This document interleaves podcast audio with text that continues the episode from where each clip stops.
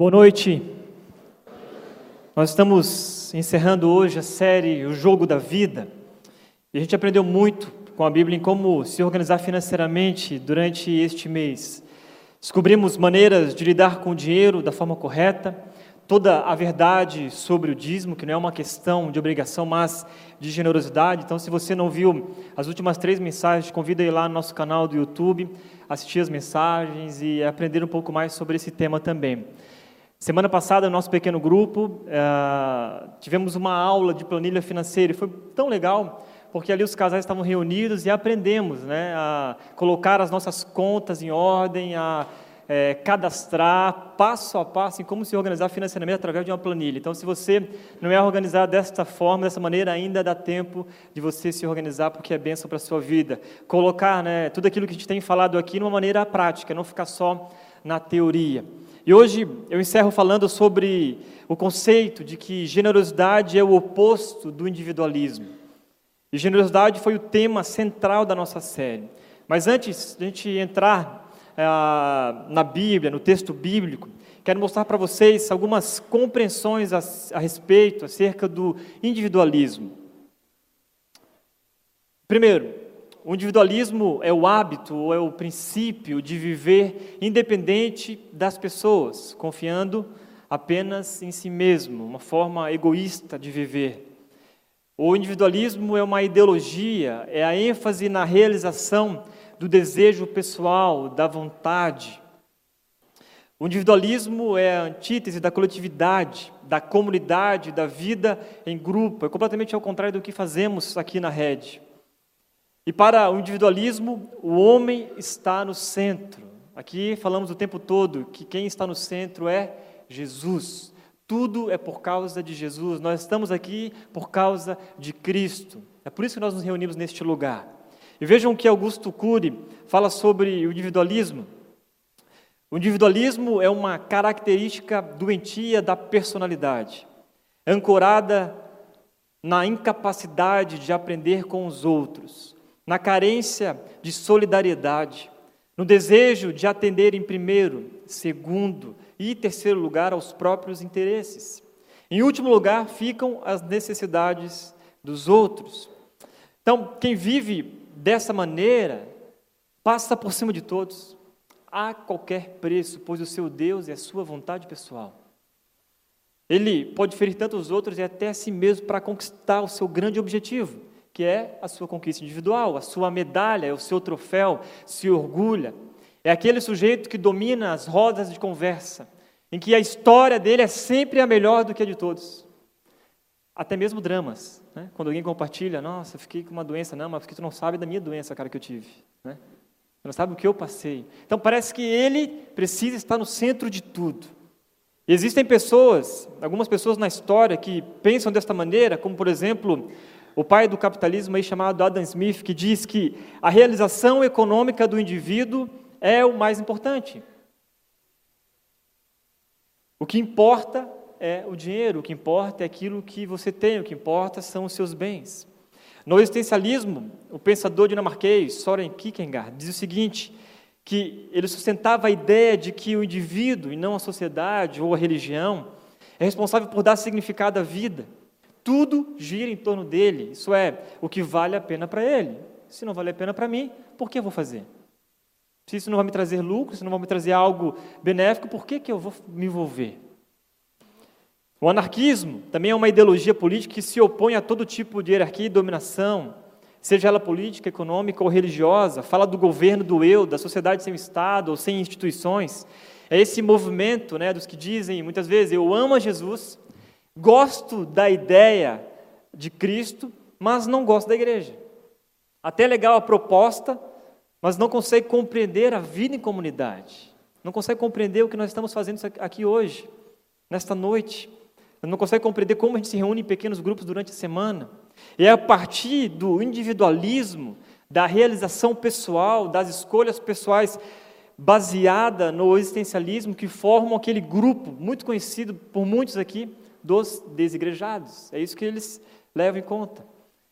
E eu, estudando sobre isso, compreendi que o individualismo na vida cristã vira uma fé autônoma. A minha fé não depende de ninguém, eu sigo a minha vida do meu jeito. Ah, eu tenho a fé em Deus, eu leio a minha Bíblia, mas eu quero ficar mais no meu cantinho. Estou bem sozinho e obrigado. Esses dias eu peguei um Uber, e aí no Uber a gente conversando, eu falei que eu era pastor, falei que era cristão, e ele falou que, ah, que legal você é cristão, e eu sou budista. Eu pensei, é, um pouquinho diferente, né? Mas ah, bacana, legal. Eu nunca tinha conversado com um budista na minha vida. E aí eu perguntei para ele, e quanto tempo você está aqui? Ah, cara, eu estou aqui já há três anos. E mais uma coisa que é muito triste, é que o povo é muito fechado, sabe? Eu não, eu não, não conheço ninguém. Eu venho para o meu Uber, dirijo, volto para casa e eu não tenho ninguém com compartilhar. Eu falei, sério, cara? Olha que engraçado. Estou aqui há seis meses, tenho uma família gigantesca aqui de pessoas que eu nem conhecia antes, mas consigo comunicar, conversar, compartilhar minha vida, as minhas histórias. E aí ele falou: Sério, cara? Eu falei: Sim, cara, isso é cristianismo de verdade. É isso que faz tão interessante o cristianismo. Que a nossa fé não é autônoma. Nós não, não vivemos sozinhos. Isso é o verdadeiro cristianismo. Ele ficou pensando: Poxa, no budismo é totalmente diferente. No budismo você se fecha você precisa ficar meditando lá no seu cantinho, e aí, através da sua meditação, e aquilo vai, né, a, ideia de que aquilo vai fazer bem para você. E aí eu perguntei assim para ele, mas isso te faz bem? Eu falei, não, cara, porque eu me sinto sozinho, isolado. Eu falei, pois é, cara, o cristianismo você vai ganhar uma família gigante, até às vezes você vai ficar até assim, querendo ficar sozinho, porque eles não te deixam em paz. isso é o cristianismo, né? isso é a fé verdadeira em Cristo Jesus. Nós temos uma grande família, por onde você anda, você fala que ama Jesus, você tem a fé em Cristo, você tem uma família. Por isso nós nos chamamos de irmãos, não é assim? Nós nos chamamos, chamamos de irmãos. Nós somos irmãos em Cristo Jesus. Fazemos parte desta grande família. Então a fé autônoma não é a fé apresentada em Cristo. Ela é centrada no indivíduo, na segurança pessoal, no lucro, no favoritismo. A fé em Jesus, quando vivida de forma coletiva, nivela o ser humano, faz perceber que nós dependemos de Cristo, mas também temos responsabilidades um para com o outro. Então, a comunidade de Jesus é um movimento de generosidade, de amor, é um movimento oposto ao individualismo e a esta fé autônoma. Quem anda na contramão disso tudo, é a igreja verdadeira de Jesus, que propõe intencionalmente, é isso que a gente propõe aqui, uma vida em comunidade, uma fé unificadora e não individual. Então a nossa preocupação com você hoje, aqui na rede, é que se você está sozinho, é muito triste, você não pode se sentir sozinho aqui neste lugar. Nossa igreja está crescendo, todo domingo há um crescimento, pessoas novas estão chegando. Mas entenda que o que nós estamos pregando aqui não é para você viver uma fé sozinha. Essa não é a fé verdadeira em Cristo Jesus. Nós vivemos isso no pequeno grupo aqui na rede. Algumas semanas atrás, um casal estava passando por dificuldade. E aí um dos das pessoas lá do nosso pequeno grupo levantou assim: "Poxa, a gente podia fazer alguma coisa por este casal". E todo mundo topou. E foi lindo e maravilhoso. Que a galera, nós levantamos uma oferta, entendemos que a gente precisaria abençoar aquele casal de uma maneira prática, não só falar, ó, oh, Jesus te ama, estamos orando por você, que Deus te abençoe tua vida financeira aí, né? mas estamos orando, estamos clamando, clamando, clamando mesmo. E foi tão lindo de ver que nosso pequeno grupo, né, ali, algumas pessoas se juntaram, se uniram, levantaram uma oferta e abençoaram aquele casal. E foi maravilhoso ver na prática a família sendo unida, ajudando alguém que estava precisando.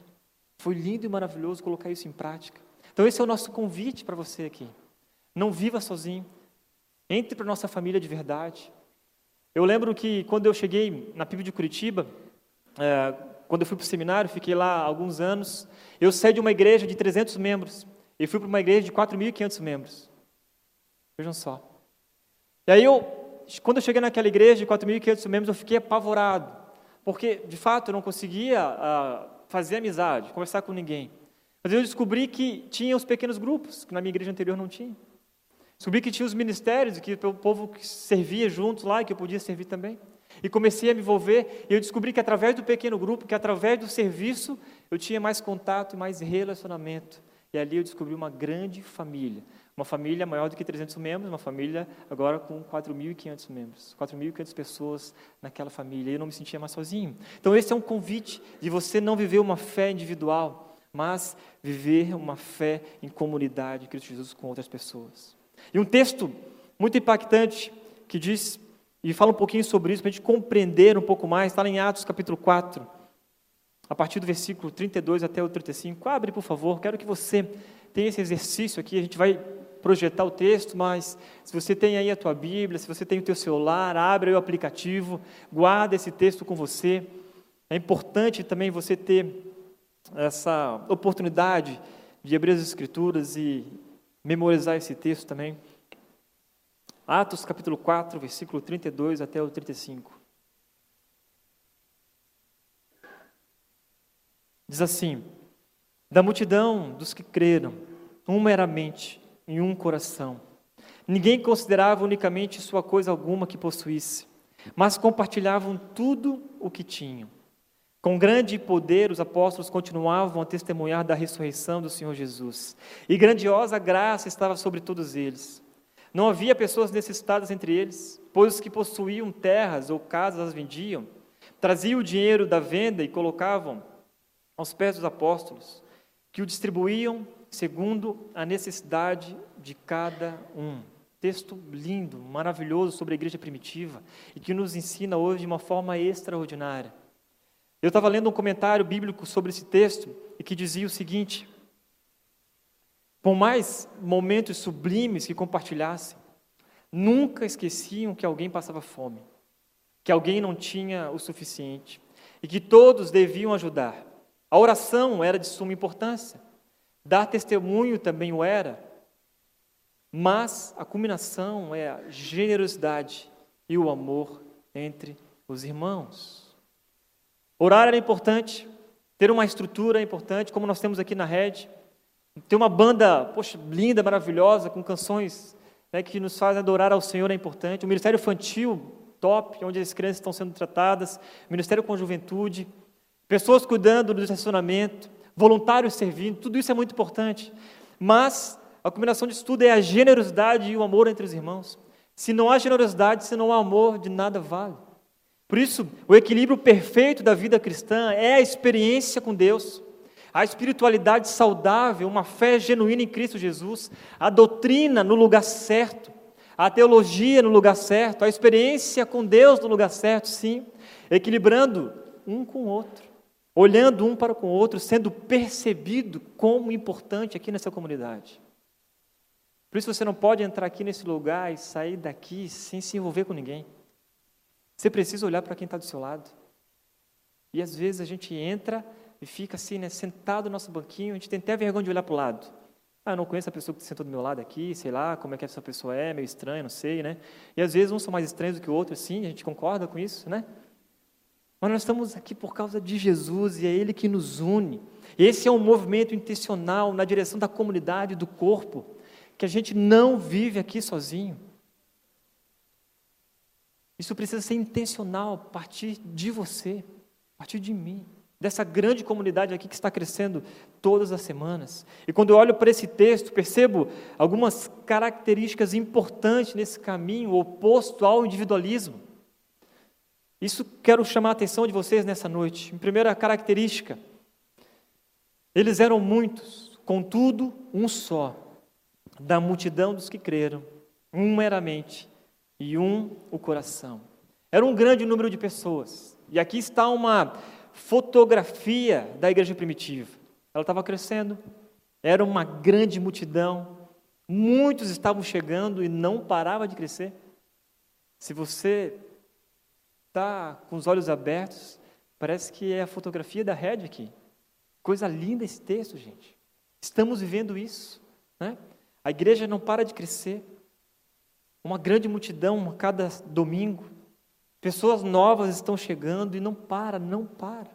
Mas o texto diz também que eles creram, foram persuadidos, convencidos, colocaram a sua confiança em Jesus, tiveram plena convicção da sua salvação. Infelizmente, muitas pessoas acabam parando e vivendo apenas focados no crescimento, no grande número de pessoas, na grande multidão, esquece do mais importante. O importante é que, sim, eles também se preocupavam com as pessoas. Eram muitas pessoas, muitas pessoas, mas não andavam sozinhos. E o texto continua: um era a mente e um era o coração. Eles eram muitos, creram em Cristo, perceberam que Jesus os amava, mas o movimento não parou por aí. Eles foram salvos para uma família. Quando você tem um encontro com Jesus e começa a viver o novo, você não é salvo para viver sozinho. Não é salvo para viver sozinho. Você é salvo para viver numa grande família. Uma grande família, família de Cristo Jesus. E a Rede é uma grande família aqui neste lugar. Essa família tem uma só alma, uma só mente, um só coração, um só propósito na vida. Essa comunidade tem um só coração. Eles foram salvos para viver em comunidade, honrando e glorificando. Juntos eles cresciam. Juntos eles glorificavam o Pai, aquele a qual os salvou. Eles eram muitos, mas um só. Muitos, mas não individualizados.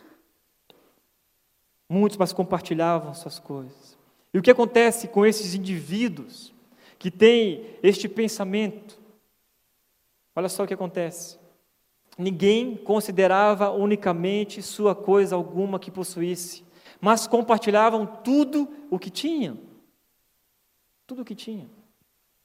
Uau, que loucura! E compartilhar é algo natural daquele que nasce de novo. E não só financeiramente. É impossível você descobrir algo extraordinário para a sua vida e aquilo faz bem para você, transforma o seu ser, o seu caráter, a sua família e fica para você, gente. Falamos isso lá no acampamento com os adolescentes. O fato de serem luz e Jesus nos convida, na verdade, ele fala para a gente que vocês são luz do mundo. E o texto diz, né, você não pode pegar a luz ou a candeia, a vela e colocar ela debaixo de uma mesa, que ninguém vai enxergar, mas nós somos luz deste mundo. Então é impossível a gente não compartilhar aquilo que nós estamos aprendendo aqui nesse lugar. Então todo aquele que é salvo, todo aquele que vive o novo, está nesse contexto de uma fé, de uma, uma fé unificadora e não individual, não autônoma. E aqui está o prazer e a alegria em compartilhar. Esse é o tema central aqui dessa série, do jogo da vida, de compartilhar tudo aquilo que você tem. Lembra do questionamento sobre qual é o maior mandamento que Jesus responde? Ame o Senhor seu Deus de todo o seu coração, de toda a sua alma e todo, todo o seu entendimento. Este é o primeiro e maior mandamento. Tem gente que para só aqui, ah, não, eu amo a Deus de todo o meu coração e tal. Mas Jesus continua, e o segundo é semelhante a ele: ame o seu próximo como a ti mesmo. Ou você tem um encontro com Jesus, vive o novo, e agora você precisa amar o próximo como a si mesmo. Ame o próximo como a si mesmo. E amar o próximo na prática é também ser generoso compartilhar aquilo que você tem, compartilhar sua vida para com outro, parar de viver sozinho solitário, como um lobo solitário. Gente, eu preciso ser intencional nisso. Muitas vezes eu até me, me, me pego sendo antipático, e vou confessar para vocês aqui um pecado, né?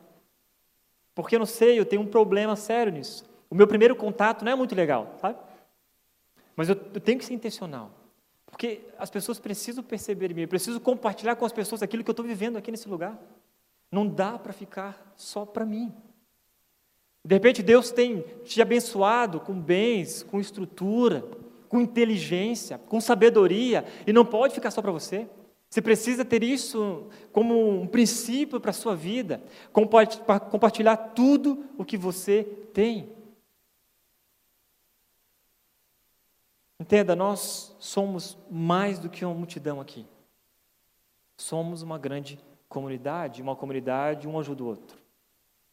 Porque viver só uma multidão, ter que só uma multidão cheia de pessoas, não, é, não é isso que a gente quer. Vai falar com o Tiago para você ver. A visão da não, não é só ter uma multidão de pessoas. Não é só ser uma igreja bacana. A gente não quer que as pessoas olhem para a rede e falem, nossa, aquela igreja lá é bacaninha. Sabe, aquela igreja lá é legal, nossa, é, é bonita, é contemporânea, cheia de gente linda, naquela igreja só tem gente bonita. Amém? Né? Só tem gente. Não. A gente não quer só ser uma igreja bacaninha, a gente quer ser uma igreja que representa o nome de Jesus nesse lugar. Uma igreja que ama uns aos outros. Uma igreja que as pessoas entrarem por esta porta aqui, sintam a presença de Deus, que seja real. Uma igreja onde as pessoas olham nos olhos uns dos outros, que há amor de verdade. Eu, quando eu fui para o seminário, eu falei da PIB de Curitiba, lá eu comecei a servir, né, naquela igreja gigantesca. E antes de ir para lá, eu trabalhava numa loja de calçado em Florianópolis e eu pedi as contas, fui para o seminário, vivi de seguro-desemprego durante quatro meses. No finalzinho dos quatro meses, eu compartilhei com as pessoas que, que, que viviam lá comigo no ministério que eu ia procurar um emprego, porque o meu foco era estudar. Né? E aí, três pastores, pastor Adriano, do Ministério de Artes, pastor Albert, do Ministério de Comunicação, e o pastor Michel, do, do Ministério de Adolescentes, chegaram para mim e falaram assim, Cata, é, ora, ora que Deus irá fazer a obra, a gente quer que você se envolva aqui na igreja mais integralmente, né? E, e a gente, vamos orar para o que Deus vai fazer. Ok? Passou alguns dias, eles me chamaram lá é, no escritório e me falaram o seguinte: ó, a gente estava orando aqui e Deus falou com a gente que é para a gente dividir né, você em três. Eu falei: misericórdia, como assim? como me dividir em três, cara? Não sou muito grande, né? Então vai sobrar né, um pedacinho para cada só. Ele falou: não, cara, a gente é, pensou aqui, nós vamos pagar a tua faculdade, vamos pagar um salário para você e um né, um terço disso tudo vai sair é, do Michel, do Adriano e do Albert. Gente, na hora eu comecei a chorar, né? Por que, que vocês estão fazendo isso, cara? Porque isso é viver em família, cara. A gente olhou para você, a gente percebe que isso será bênção na sua vida, e nós queremos compartilhar aquilo que Deus tem nos dado aqui. E é impossível guardar só para a gente. Queridos, eles me adotaram financeiramente durante aquele ano inteiro pude trabalhar lá com eles, aprendi muita coisa. E muito do que sou hoje, daquilo que eu sei hoje, foi por conta de três pessoas que olharam para alguém e investiram. Eles investiram na minha vida e eu sou grato até hoje. Coisa linda. De alguém que, sabe, que percebeu o cuidado, que olhou para o próximo, não, não olhou só para, para o seu próprio umbigo. Não era uma fé individualizada. Eles sim, era uma grande multidão, né, uma igreja gigantesca, mas eles olharam para um indivíduo e ali eles investiram. Eu posso dizer que hoje eu sou fruto desse investimento, sou fruto deles. Por isso Deus tem te convidado aqui nesse mês a sair da sua zona de conforto e começar a investir não só financeiramente, mas investir a sua vida, o seu tempo que é precioso. Você sabe disso, teu tempo é precioso. A, Marina e a Carol foram passar 15 dias em Curitiba, eu estou sozinho já há uma semana. Que dor no coração, né? E alguém falou para mim e disse assim, cara, você percebeu que abriu uma fenda no tempo? Eu falei, realmente, cara, está sobrando tempo, né? Porque se você tem uma família, você tem filhos, você tem trabalho, você tem ministérios, você sabe que o seu tempo é precioso e cada minuto é precioso, mas às vezes Deus está te convidando a dedicar mais tempo na obra dele, a ajudar o próximo, a parar para conversar com o outro.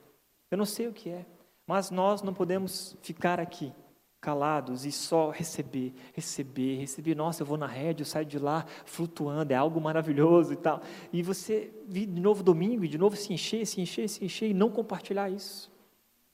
Segundo lugar, segunda característica que eu aprendo aqui nesse texto é que eles eram uma comunidade contagiante, com grande poder. Os apóstolos continuavam a testemunhar da ressurreição do Senhor Jesus. E grandiosa graça estava sobre todos eles. Quando você olha para esta comunidade, há uma espécie de mega power, um grande poder. Eles eram incríveis. Todo mundo que fazia parte dessa comunidade estava contagiado com tudo que estava acontecendo. O texto aqui remete a um poderio militar, tamanho era o poder naquele lugar. Era o fator rual. De novo, não tem como ler esse texto e não lembrar da nossa igreja. Mas este não era um poder humano, era um poder vindo do Espírito Santo e por isso eles eram contagiantes.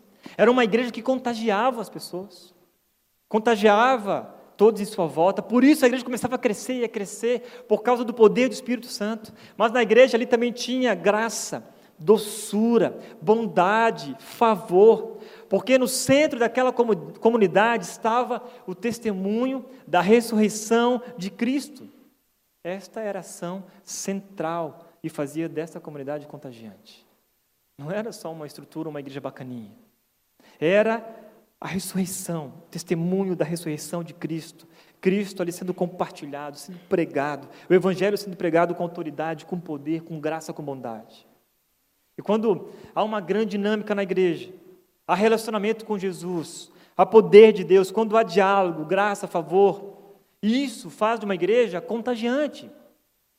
Isso faz de uma igreja que, de fato, é referência no lugar. Não são as emoções, não a religiosidade, mas a vida. Esse é o verdadeiro jogo da vida. Não é uma estrutura parada, morta, mas é vida de verdade. A igreja, entenda, a, a, a igreja não é perfeita, né? Parece que a gente às vezes olha para essa igreja do, uh, da igreja primitiva, nossa, a igreja era perfeita. Não, tinha muitos problemas. E quanto maior a igreja, maiores são os problemas. Então te prepara. Eu achava que naquela igreja de 300 membros, lá de onde eu saí, tinha problema. Quando eu cheguei numa igreja de 4.500, daí eu descobri realmente que lá tinha muitos problemas. Então a igreja é problemática, sim, mas há mais alegria no céu, pois a cada domingo estamos povoando ele, com pessoas sendo transformadas por Jesus e você faz parte disso. E eu fico alegre, eu fico assim, entusiasmado, porque eu estou fazendo parte de algo extraordinário nesse lugar. Está entrando para a história para a história, fazer parte disso tudo. Veja que o pastor e o escritor de uma carta citou sobre isso, sobre uma igreja problemática, né, e a desculpa que muitos usam. A igreja não é perfeita, nunca foi. Algumas pessoas usam este fato como desculpa para manterem-se afastadas da igreja, dizendo: é, gostaria de frequentar uma igreja, mas há muitos hipócritas ali. Ele continua: nesse caso eu penso, venha, temos um lugar para mais um. Né? Seja bem-vindo. É isso. A igreja contagiante não significa que seremos perfeitos, uma igreja contagiante não significa que a gente será perfeito, não. Haverão falhas. Às vezes a gente vai brigar, sim, vamos brigar, porque a gente faz parte da vida, nós somos seres humanos. Não significa que não haverão pecados, haverão, mas uma, uma comunidade haverá quebrantamento. Assim é uma família. Haverá confissão de pecado. Seremos tratados, seremos cuidados com amor e com bondade em Cristo Jesus. É isso que Jesus fez com a gente. Nós não somos perfeitos, mas diante de Jesus, por causa da graça e por causa da bondade dele, juntos nós podemos melhorar a cada dia e crescermos em relacionamento com Jesus. Tenho certeza de que, independente do que aconteça, nós estaremos juntos. Às vezes cambaleando, às vezes sofrendo um pouco mais. É assim uma família. Não é assim na sua casa? Nem sempre é um mar de rosas. A maioria das vezes não é. é? Mas nós estamos vivendo juntos. E vamos aprendendo e crescendo. Isso tudo nos faz contagiantes, independente do momento. Os momentos alegres, os momentos tristes. E um dos dias que eu mais fui contagiado, acredite se quiser, foi no velório. Foi no velório. Velório do Eliseu. Ele era pai de uma das minhas amigas que compartilhava no pequeno grupo comigo. Fomos lá, tinha cerca de mil e mil duzentas pessoas no velório dele. E quando eu cheguei lá, eu falei: Uau, esse cara era importante, meu. Porque se você vai no velório e o velório está lotado, né, com certeza ela foi uma pessoa muito importante. E eu nunca tinha ouvido falar dele. E aí, lá, durante os testemunhos, teve testemunhos no velório. As pessoas subiram lá para falar da vida do Eliseu, quando ele estava vivo, né? E um dos que mais, é, testemunhos que mais me chocou foi que o testemunho da, do diretor de missões nacionais, batistas nacionais. Ele falou o seguinte, gente, talvez vocês não saibam, mas o Eliseu, ele adotava sozinho 30, 30 igrejas pelo Brasil. 30 igrejas pelo Brasil. E o Eliseu tinha uma vida contagiante. Ele não só adotava financeiramente essas 30 igrejas no Brasil, como ele ia pessoalmente visitar cada igreja. Se dividia entre ser empresário e visitar as igrejas. E aí, quando começaram a compartilhar esses testemunhos, aquelas 1.200 pessoas que estavam ali começaram a se comover, começaram a chorar, porque perceberam na vida de um homem, olha só, até mesmo na morte dele, ele contagiou aquele povo. Que coisa mais linda. Contagia vivo, contagia morto. Algo extraordinário. Eu nunca me esqueci disso. Nós precisamos viver uma vida que contagia os outros, contagia uns aos outros. Porque o evangelho que está sendo pregado, aquilo que a gente crê, não é um evangelho morto. Não cremos em um Jesus morto, mas um Jesus que vivo está. É isso que a gente canta aqui. Ele ressurgiu. Ele está vivo e tem mudado a nossa história, as nossas vidas. Isso nos faz viver novas experiências todos os dias, por isso precisamos ser compartilhados. Precisamos contagiar. Em terceiro lugar, a terceira característica, ao olhar para esse texto, é que eles eram exemplos para a sociedade. Não havia pessoas necessitadas entre eles, pois os que possuíam terras ou casas as vendiam traziam o dinheiro da venda e o colocavam aos pés dos apóstolos, que o distribuíam segundo a necessidade de cada um.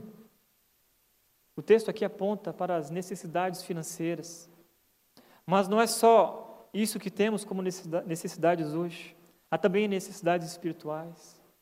Tem gente que precisa ouvir do Evangelho que liberta, Há necessidades emocionais, relacionais, a gente recebe todos os dias da semana mensagens. O Tiago está com a agenda lotada.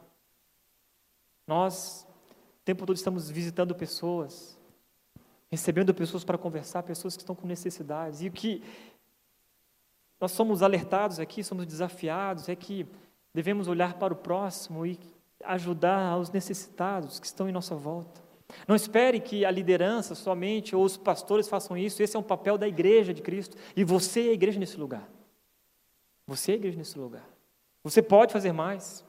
E há quatro compreensões rápidas aqui sobre a sociedade em contraste com essa comunidade de Jesus. Quando a gente olha para esse texto, né, sendo um exemplo para a sociedade.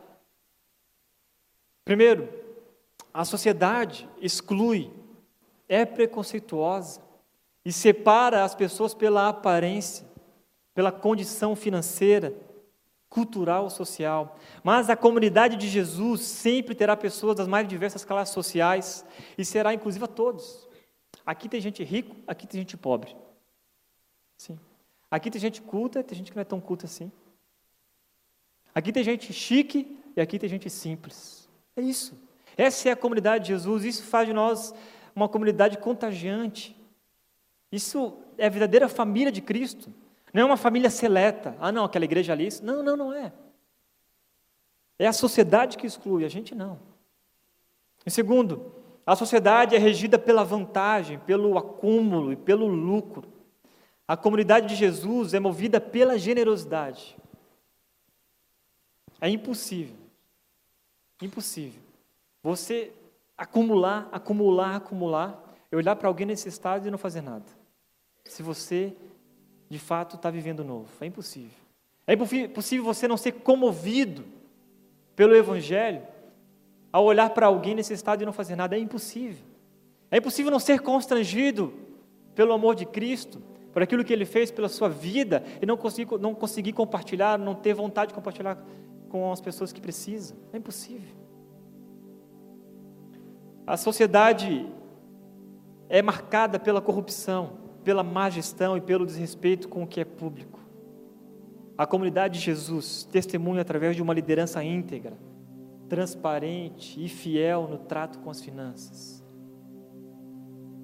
Eu não sei como você é, mas se você não é um exemplo para a sociedade da, da maneira e da forma que você trata os seus negócios, você precisa rever.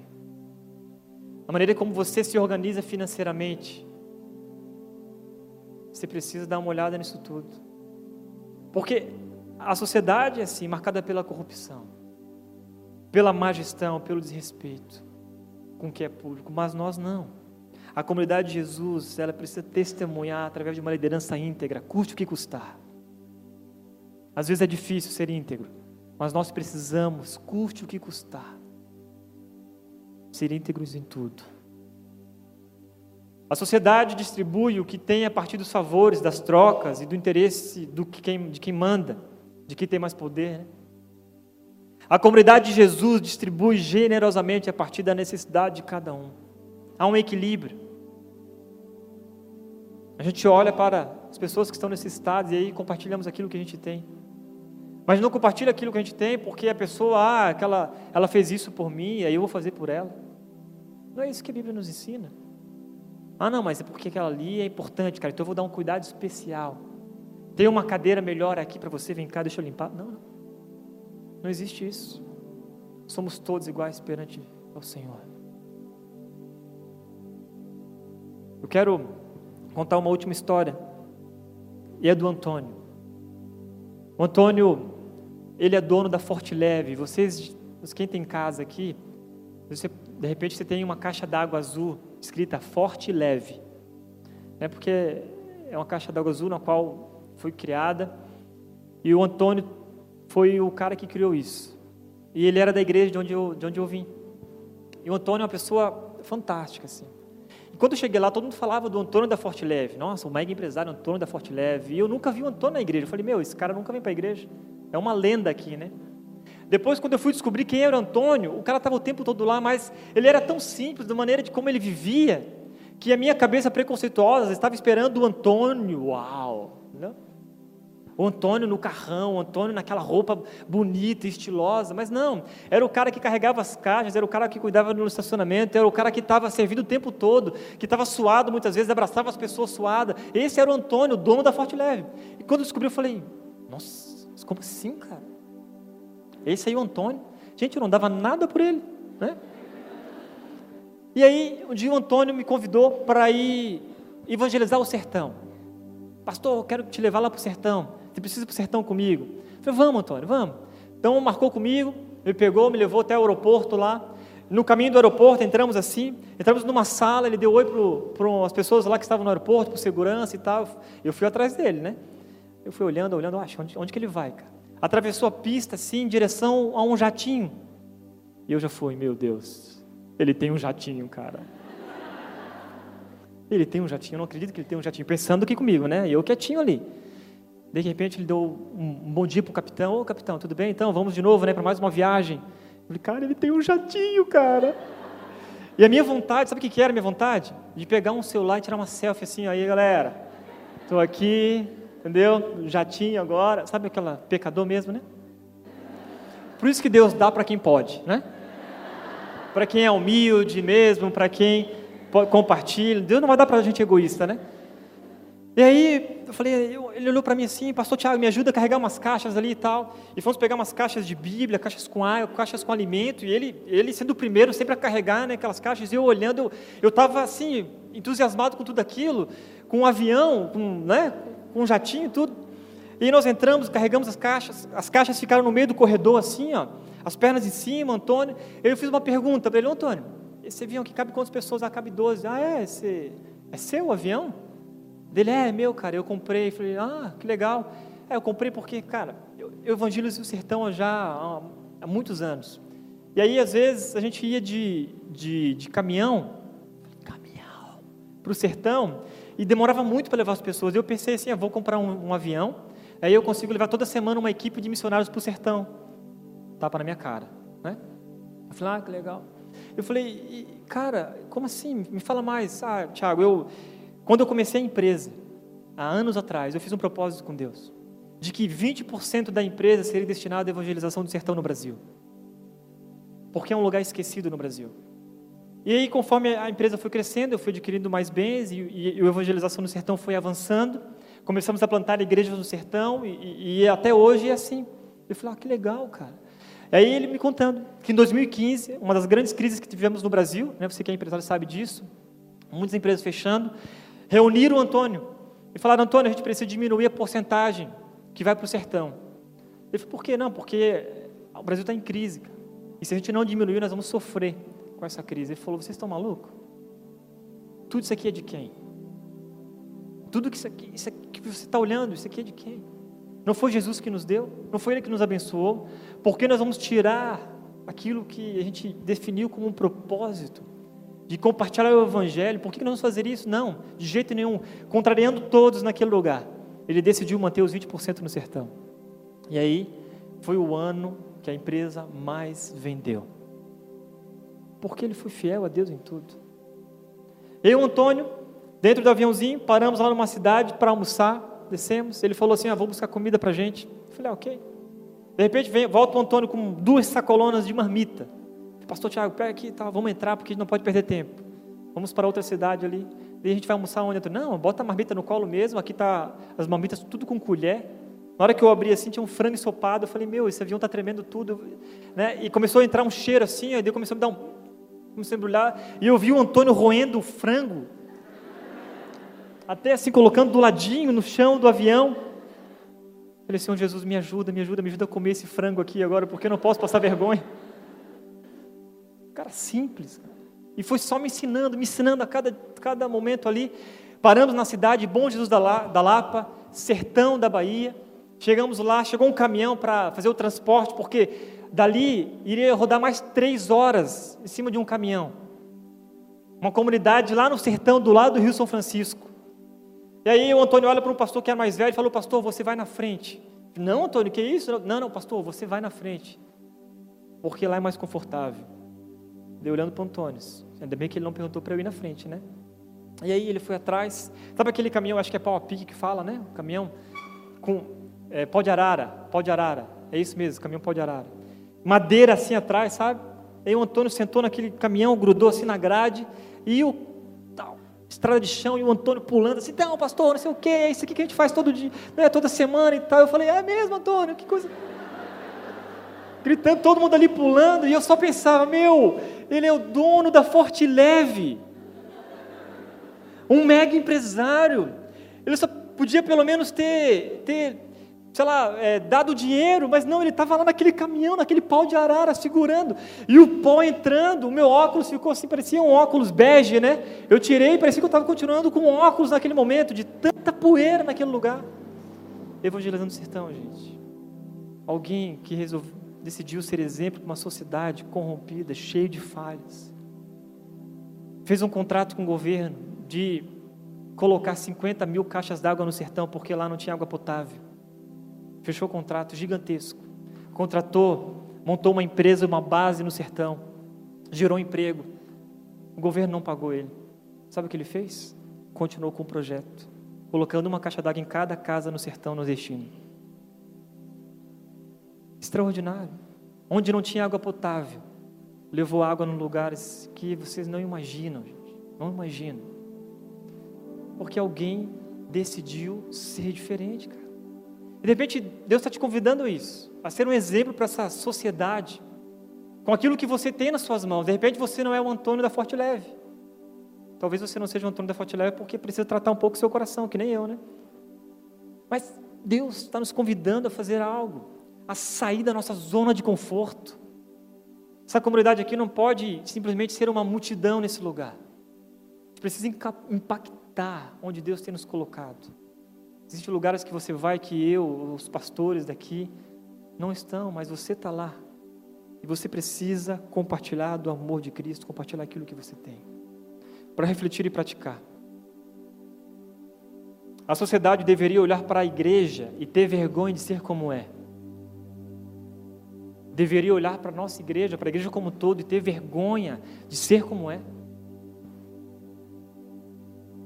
A sociedade deveria olhar para a igreja de Jesus no mundo e se perguntar como eles fazem isso, como eles amam tanto, como são tão generosos, como?